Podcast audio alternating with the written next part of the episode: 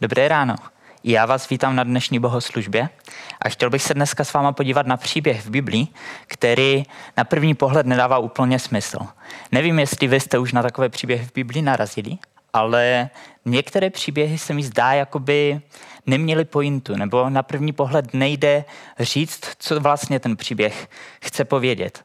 A já věřím tomu, že Bůh Biblii nechal napsat takovým způsobem, aby každý příběh pro nás něco měl.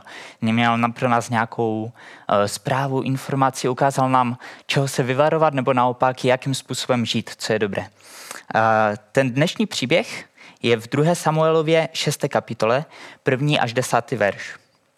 David znovu shromáždil všechny vybrané muže z Izraele, celkem třicet tisíc.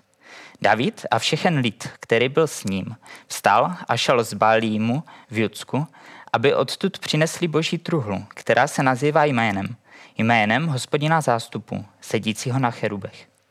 Naložili Boží truhlu na nový vůz a vezli ji z Abínádabova domu, který je na kopci. Ten nový vůz vedli Uza a Achio, synové Abínadabovi. Vezli ji z Abínádabova domu, který je na kopci. Uza šel u Boží truhly.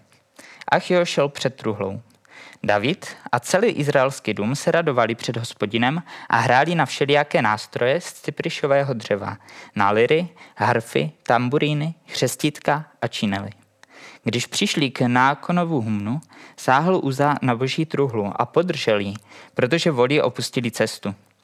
Hospodinův hněv vzplál proti Uzovi a Bůh ho tam pro neúctu zabil. Zemřel tam u Boží truhly. David se rozlobil kvůli tomu, že se Hospodin prudce obořil na Uzu. To místo se dodnes nazývá Perezuza. Toho dne se David začal bát Hospodina a řekl: jak může vejít ke mně Hospodinova truhla? Proto si David nechtěl Hospodinovu truhlu vzít k sobě do města Davidova. David ji odsunul do domu obédoma Gatského. Tady máme příběh o smrti člověka, který se jmenuje Uza.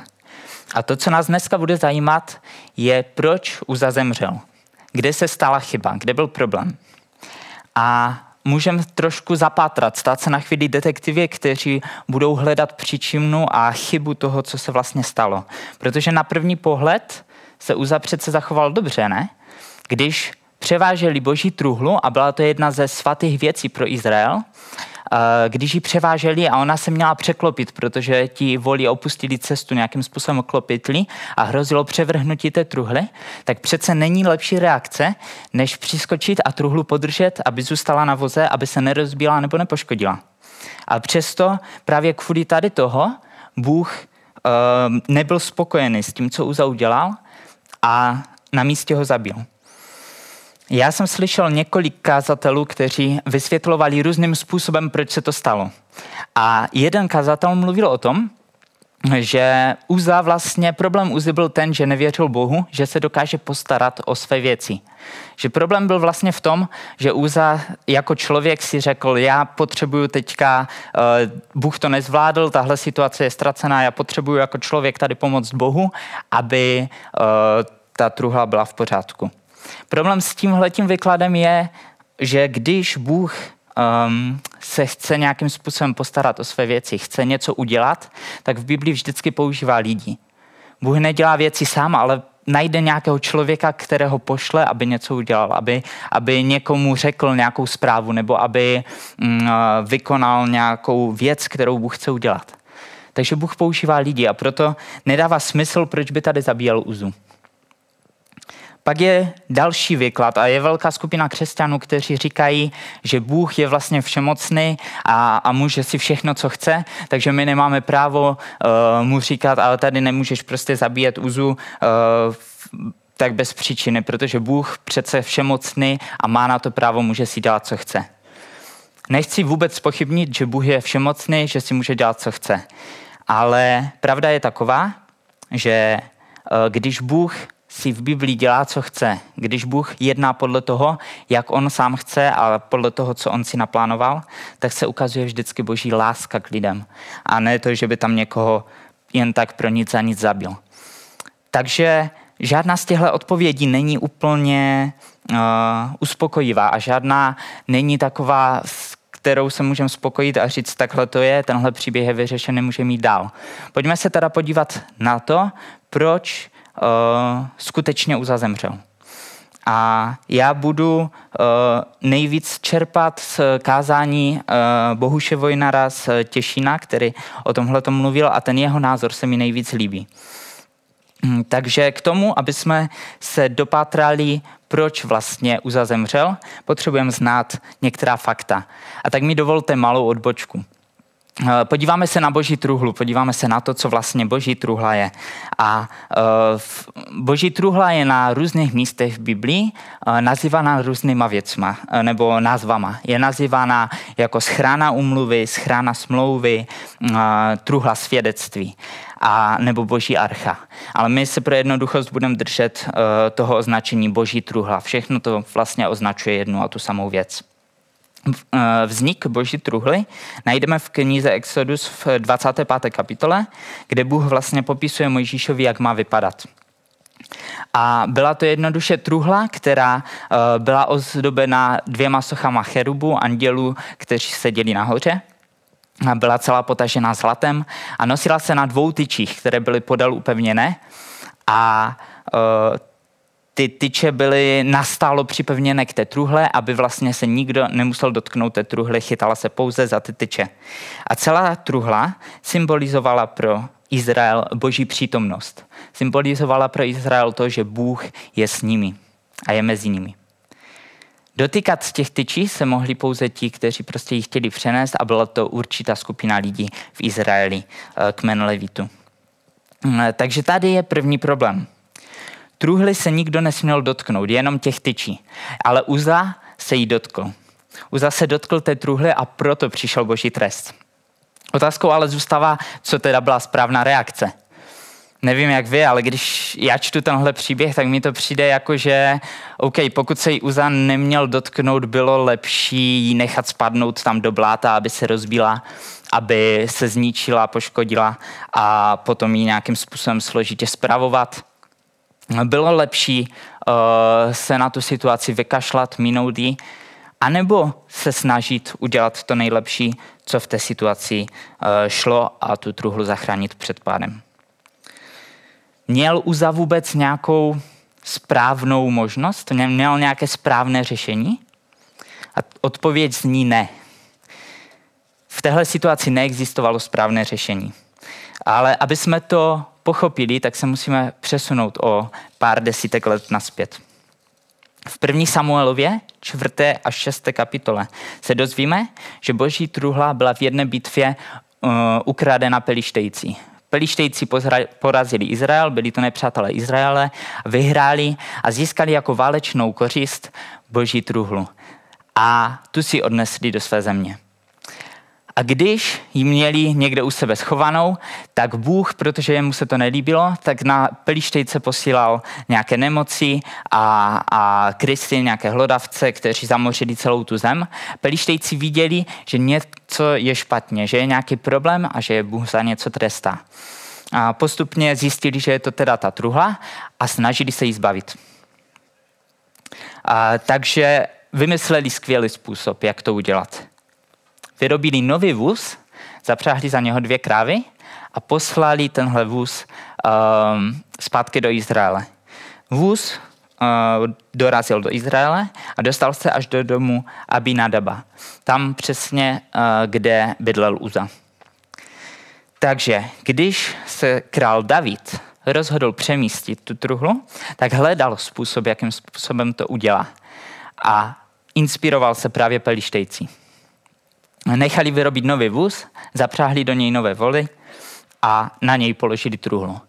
My ale víme, že když Bůh řekl, že má Mojžíš vyrobit truhlu e, smlouvy, tu Boží truhlu, tak dal nějaké informace k té truhle, dal nějaké instrukce, jak se s ní má zacházet, a kromě toho, že se jí nikdo nesmí dotknout, pouze těch tyčí, tak řekl, že tu truhlu musí přenášet muži na svých ramenou. Že se prostě bude přenášet pěšky. E, takže tenhle ten problém vlastně byl klíčový pro náš příběh. Klíčové bylo to, že si našli Izraelci způsob, kterým usnadní práci. Protože určitě není jednoduché truhlu e, přenášet na svých ramenou a e, často dlouhé pochody, protože ty vzdálenosti, které museli překonat, byly obrovské, tak dlouhé pochody museli ty muže, muže unavovat. Nebylo to určitě jednoduché a je jednodušší to položit někam na nějaký vůz, který to převeze, a e, najít si voly, kteří to budou táhnout. Ale způsob tohoto pelištejského vozu je pelištejský způsob. A my jako křesťané se taky můžeme dostat do stejného problému, který měli Izraelci.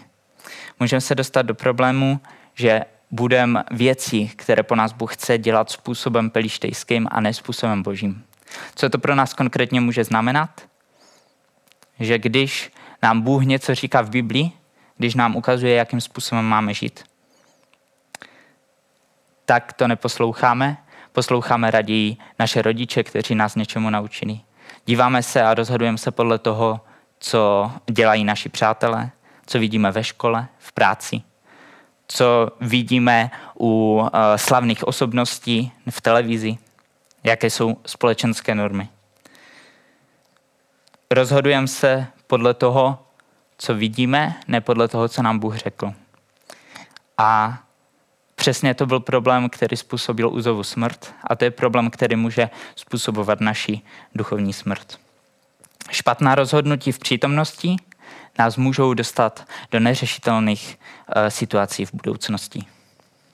A chci, abyste si tohleto zapamatovali, protože příběh, který dneska čtem, nám mluví tady o tom.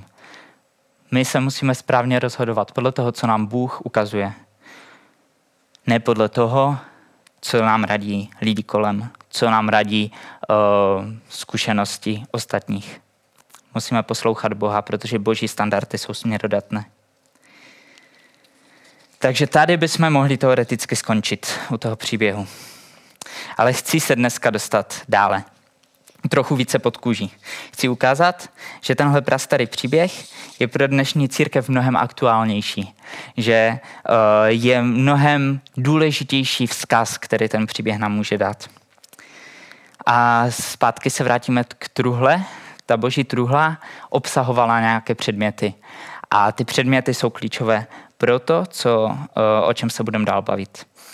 V boží truhle byly uložené uh, předměty z historických událostí Izraele. Ty klíčové věci, které v historii potkali Izrael, byly dané do truhly. A každý předmět je zároveň nějakým symbolem něčeho. Ukazuje na nějakou oblast uh, v životě. První předmět jsou desky desatera. Jsou to kamenné desky, které Mojžíš dostal uh, na hoře Sinaj od, uh, od Boha, aby přinesl vlastně zákon Izraeli, aby Izraelci měli nějaké nařízení, které můžou dodržovat, podle kterých se můžou řídit, aby byli poslušní Bohu. Byly to uh, věty přímo od Boha.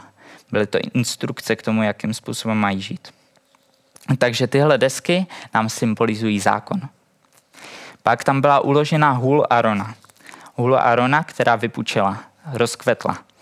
Uh, jde o příběh v Biblii, kdy Bůh uh, vlastně dal speciální úkol pro uh, jeden z dvanácti izraelských kmenů. A ten příběh je o tom, že uh, se Izraelci na poušti zbouřili a říkají, proč by tady měl mít uh, nějaké výhody prostě Árón a celý kmen Levíců, uh, co jsou nějací výjimeční, jsou nějací speciální, uh, proč my musíme tady poslouchat, starat se o ně. A vznikla vzpoura, která uh, způsobila, že se Hospodin nahněval na Izrael a chtěl uh, Izrael zlikvidovat. Mojžíš a Áron tehdy prosili za Izrael, prosili za to, aby uh, byl ušetřen, a Bůh řekl, že dokáže celému Izraeli, že Áron je ten, kdo je vyvolený. Takže ze všech kmenů, dvanáct kmenů izraelských, mělo dát jednu hůl před stan setkávání a měli počkat, co se stane. A zjistili, že Jediná Áronova hůl vlastně vykvetla a vyrostly na ní fíky. To znamená, se suchého klacku se stalo něco živého. Nám to ukazuje, je to symbolem toho, že každý z nás má nějaký úkol speciální od Boha. Stejně jako Áron, a bylo to dokázáno právě touhle holí, že je vyvolený od Boha, aby dělal určitou službu, tak každý z nás má nějaký úkol. Závěrem je tady umístěna mana. Je to jídlo, které Izraelci jedli na poušti a, a dostávali ho přímo od Boha každý den. Je to obraz toho, že Bůh se o nás stará, že Bůh na nás nezapomíná. Symbolizuje to naše, uh, symbolizuje to Boží zajištění pro nás. Celá truhla je potom pro Izrael připomínkou toho, že Bůh je s nimi, že Bůh uh, na ně pamatuje a připomínala jim zachránce, kterého Bůh slíbil. Připomínala jim, ukazovala jim na Mesiáše, který má přijít a zachránit svět, obnovit vztah s Bohem. To znamená, my jako křesťané víme, že ukazovala a byla takovým předobrazem Ježíše. A v něm, v Ježíši, jsou taky obsažené vlastně všechny tyhle ty věci. Ježíš, když přišel na zem, tak on naplnil ten zákon, který byl na těch deskách. Ježíš přišel naplnit zákon. Přišel, aby nám svěřil úkol. Ježíš uh, nám dal konkrétní úkol jako církvi, který my máme vykonávat. A k tomu se ještě dneska dostaneme. A zároveň ukázal Boží péči a starostlivost o lidi. To je ta mana. A Ježíš je taky nazván jako Bůh, který je s námi. A to je celá vlastně ta truhla smlouvy, kterou Ježíš kompletně nahradil. A pokud vás zajímá, co se teda stalo ještě s truhlou smlouvy a jak to dopadlo, tak e, celá ta truhla zmizela. A od té doby, kdy zmizela, tak se jí všichni nebo spousta lidí snaží nalézt, snaží se zjistit, kam mohla zmizet a kde e, vlastně skončila.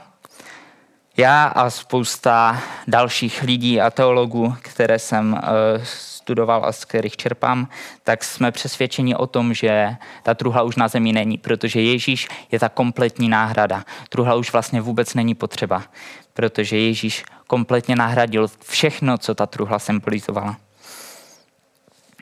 Když někteří křesťané mluví o Ježíši, tak řeknou asi takový příběh, že Ježíš byl Bůh, který přišel na zem, aby, a narodil se jako člověk, aby zemřel za hříchy celého světa a tím obnovil cestu pro lidi k Bohu. Nakonec byl vzkříšen a teď králuje. A to je konec. A zní to strašně fajně, ale mám s tím problém. Protože tahle ta zpráva vynechává jednu dost zásadní věc.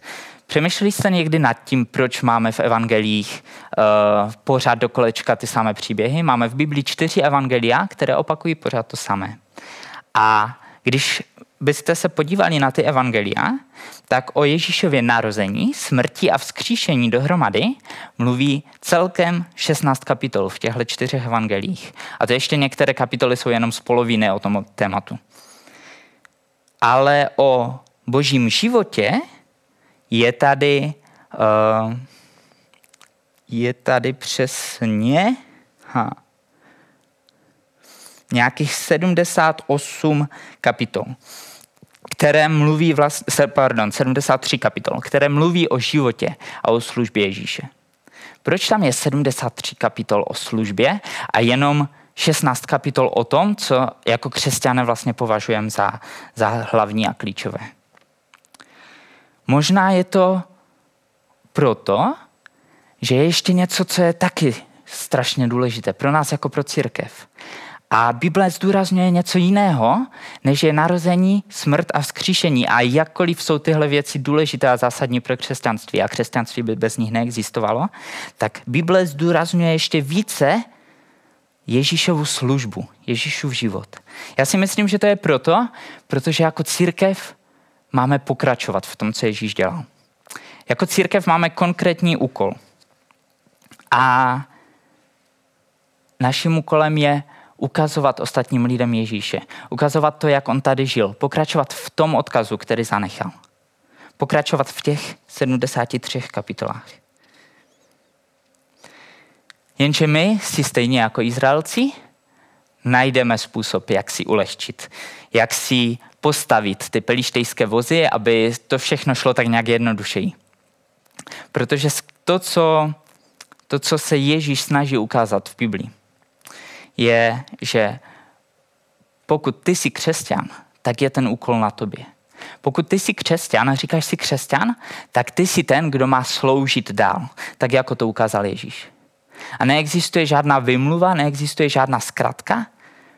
Jako církev máme společně ukazovat Ježíše a ty jsi součástí. Způsob, jak nést Ježíšův odkaz, je křesťanská služba v církvi. A úmyslně říkám v církvi, protože je strašně super, pokud sloužíte uh, lidem v práci, pokud sloužíte prostě doma nebo kdekoliv jinde, ale obraz Ježíše, kompletní obraz Ježíše, tak jak ho máme ukazovat lidem, to nebudeš ty sám. Obrazem Ježíše je církev společně. Je to společenství křesťanů. Ne ty sám. A proto služba v církvi je důležitá věc. A je klíčová věc pro křesťanský život. Je to úkol církve, aby mm, jsme ukazovali na to, že Ježíš stále žije. Aby jsme ukazovali charakter Ježíše. Aby jsme ukazovali jeho lásku k lidem. Takže já chci v těch několika málo minutách, které mi zbývají, mluvit o službě.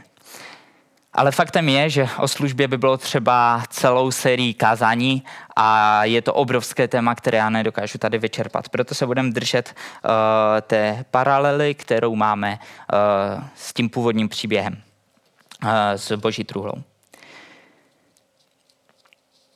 Izraelci měli nést Boží truhlu na ramenou. Měli být aktivně sami zapojeni do toho, jak uh, přenášeli tu truhlu. A stejně tak my jako křesťané máme být aktivně zapojeni. Nemáme ji pokládat někam na uh, pelištejské vozy, nemáme si hledat nějaké zkratky a nějaké vymluvy. Jenomže to není moc pohodlné. Někdy to nepříjemně tlačí, někdy to je těžké. Takže máme skvělé vymluvy. Najdeme si vymluvy, které mm, říkají, že máme hodně práce e, s rodinou, potřebujeme se starat o rodinu. Zrovna víš, Bože, teďka, teďka máme malé děti, musíme se starat o malé děti a, a máme s tím tolik práce, teďka ti nemůžeme sloužit. Víš, Bože, teďka se starám o svoji kariéru, abych mohl zajistit e, svou rodinu, abych měl nějaké peníze, mohl přežít. Teďka nemám čas ti sloužit. Bože, jsem příliš starý, už nemám sílu na to, abych ti sloužil. Bože, já jsem příliš mladý, já si chci užívat života ještě, já chci uh, ten čas nějakým způsobem využít, já ti budu sloužit až později. Hledáme spoustu vymluv, proč zrovna teď v té konkrétní situaci v našem životě nemůžeme sloužit Bohu. Jenomže Bible takové vymluvy úplně nezmiňuje. Bible vůbec neřeší, uh, jestli máme složitou životní situaci nebo jednoduchou. Uh, ve skutečnosti nevím, jestli úplně existuje jednoduchá životní situace. Uh, každému ta jeho situace přijde v tom konkrétním bodě nějakým způsobem složitá. Nemáme čekat na to, až budeme mít příležitost, sílu, energii, čas sloužit Bohu. Máme využít ten čas, který máme, tu energii, kterou máme, ty finance, které máme k tomu, aby jsme teď sloužili Bohu. Pravda je taková, že Bible až tak ne, nepřikazuje, aby jsme sloužili. Dokonce to nějakým způsobem nezdůrazňuje, nezmiňuje to. Protože Bible dělá něco mnohem silnějšího. Bible s tvojí službou počítá. Bible počítá s tím, že budeš sloužit Bohu.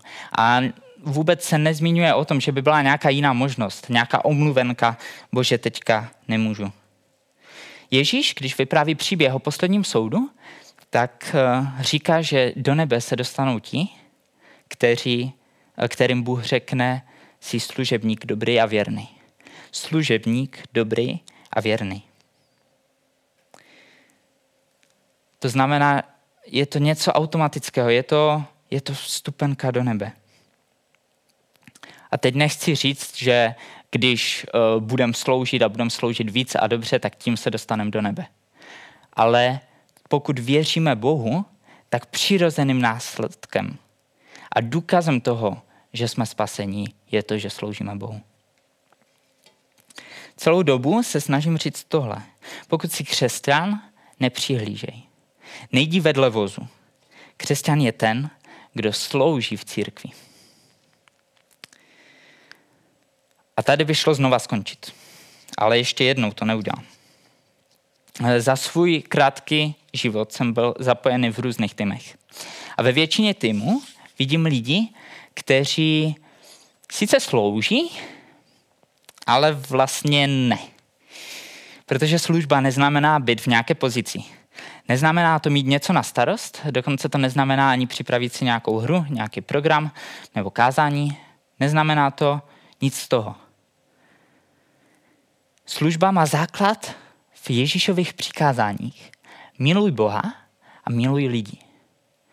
Miluj Boha a pokud miluješ Boha, potom je automatické a přirozené, že mu chceš sloužit nějakým způsobem.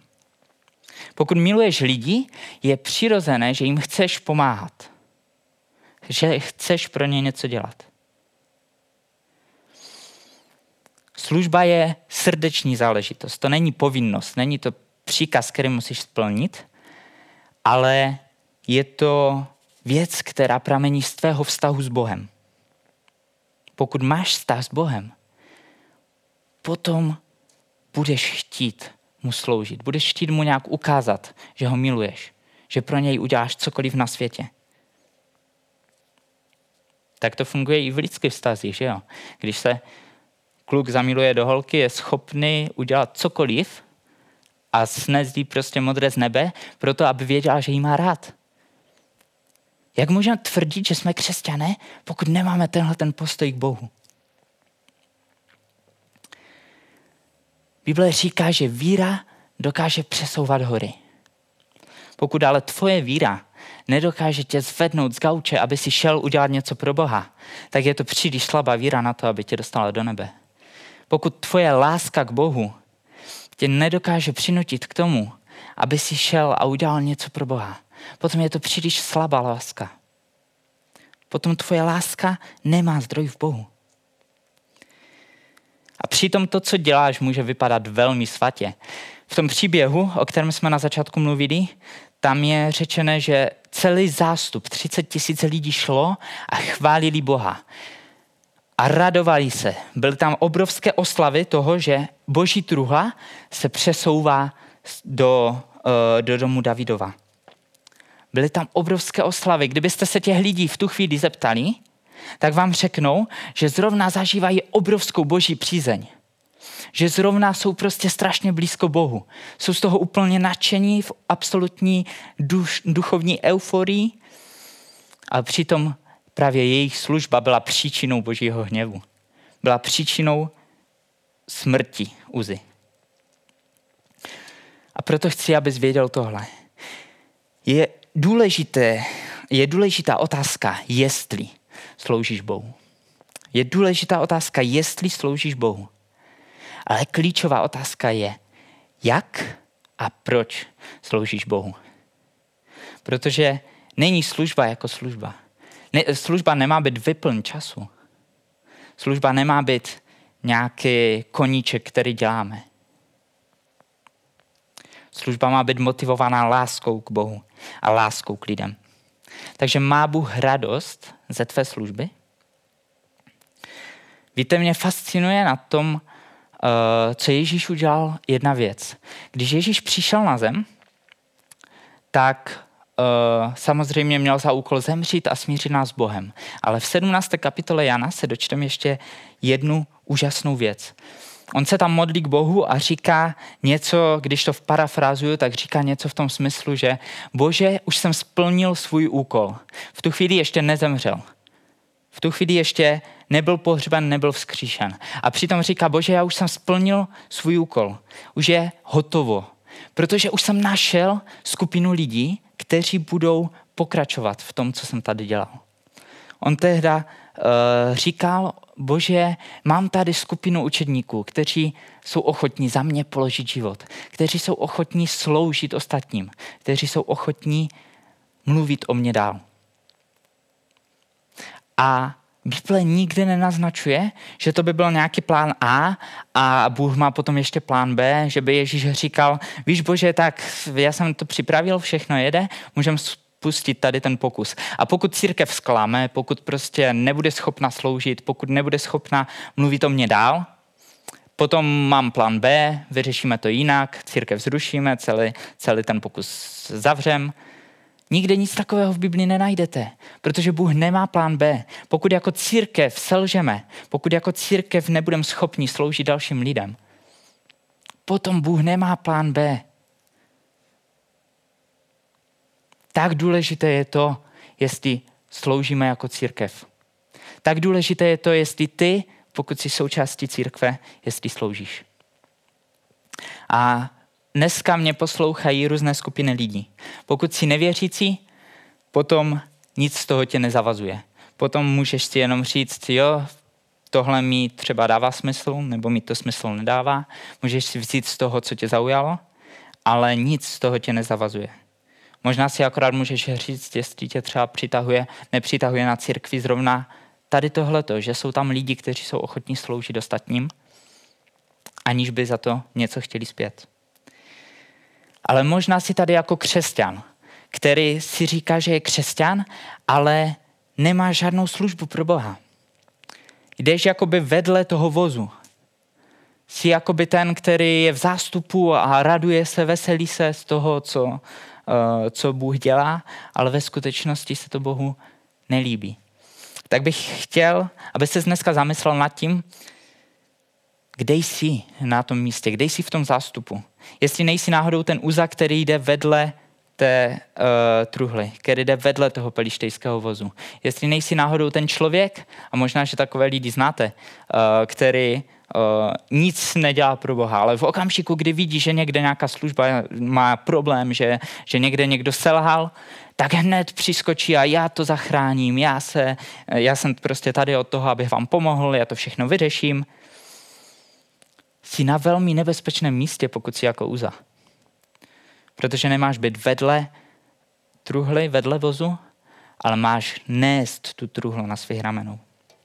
A možná, že si člověk, který slouží, je zapojený do služby a říkáš si, tak já jsem v pohodě, já tady sloužím prostě v kavárně, já tady jsem v uklízecí službě, uklízím tady každý uh, půl rok uh, modlitebnu, já jsem zapojený v kapele, možná jsem zapojený uh, v uh, uvítacím týmu, jsem zapojený kdekoliv, v rojálu, v dorostu, v mládeži. Já jsem v pohodě.